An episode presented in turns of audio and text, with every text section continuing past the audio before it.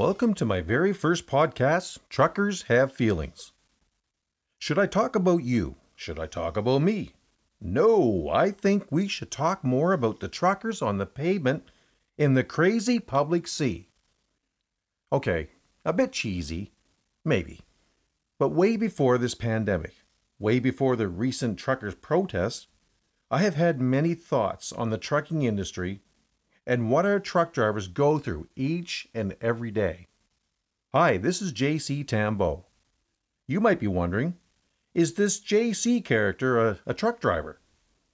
Well, the biggest truck I have ever driven was a 26 foot U Haul moving truck. In fact, over the past 35 plus years, I have driven quite a few of these trucks, but only for personal needs, not commercial.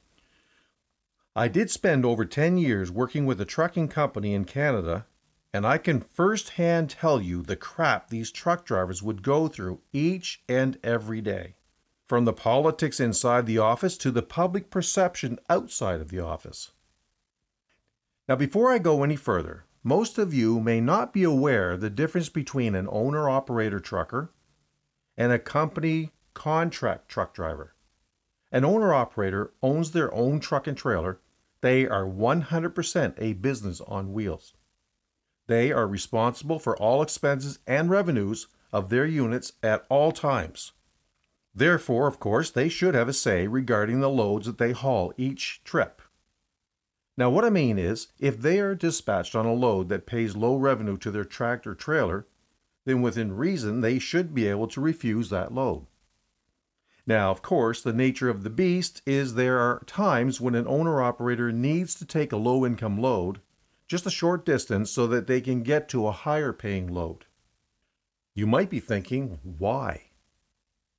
Well, by taking a lower paying load, this at least pays for the fuel to get to the better paying load, and hopefully is enough to cover wear and tear as well. However, in saying that, Sometimes they may be just as well to not waste time and drive empty to the pickup. A company driver does not own their own tractor and trailer. The company driver is, however, like an owner operator, responsible for the legal and safe operation of their unit, but not the expense of the units.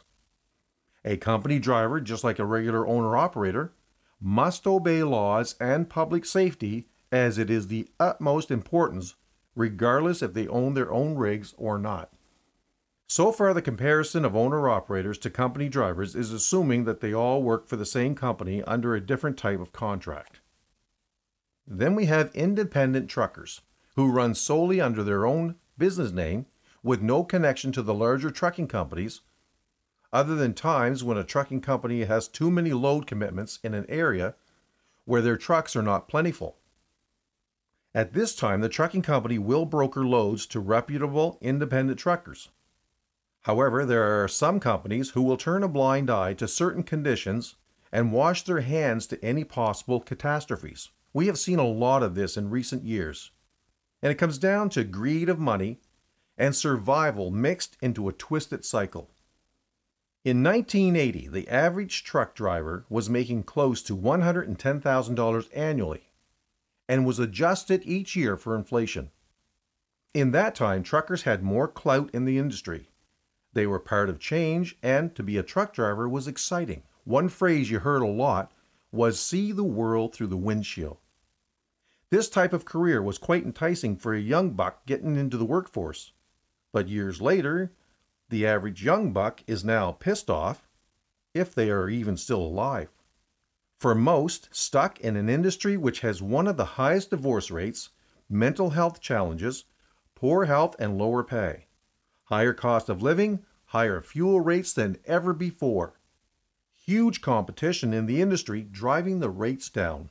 Our roads today are crowded more than ever with trucks, regular public vehicles, safety hurdles, increased protesting, which is not always related to the trucking industry. All this while today making forty to sixty thousand dollars annually as a truck driver. Now think about that for a minute.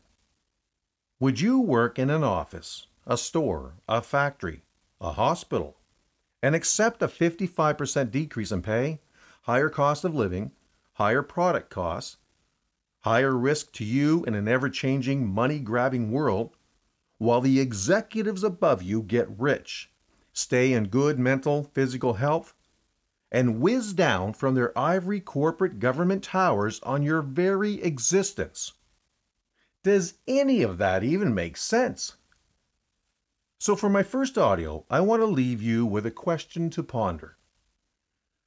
The next time you complain about people not wanting to come into the trucking industry, or there not being enough truck drivers to fill positions, what will you say? Here's what you can expect from me in the upcoming episodes touching stories of real truck drivers, experiences of a Canadian truck driver being shot at on a Philadelphia highway, pain in the ass dispatchers and the crap they tell their drivers. I used to be in this inner circle. A truck driver who saved his son's life by throwing him out of the truck while driving. And many, many more things that we need to talk about. The only thing I ask of you, the listener, is to help me bring more positive attention and compassion to a broken industry. As this channel grows, and it will, I would love to interview close family members of truck drivers, as well as drivers themselves. As a final note, what this channel is not about is bashing on our political climate, racism, hate speech, right or left wing vigilantes. My purpose is to help change public opinion of how to see some of these truck drivers in a different light good, bad, and the ugly. This is JC. Thank you for listening.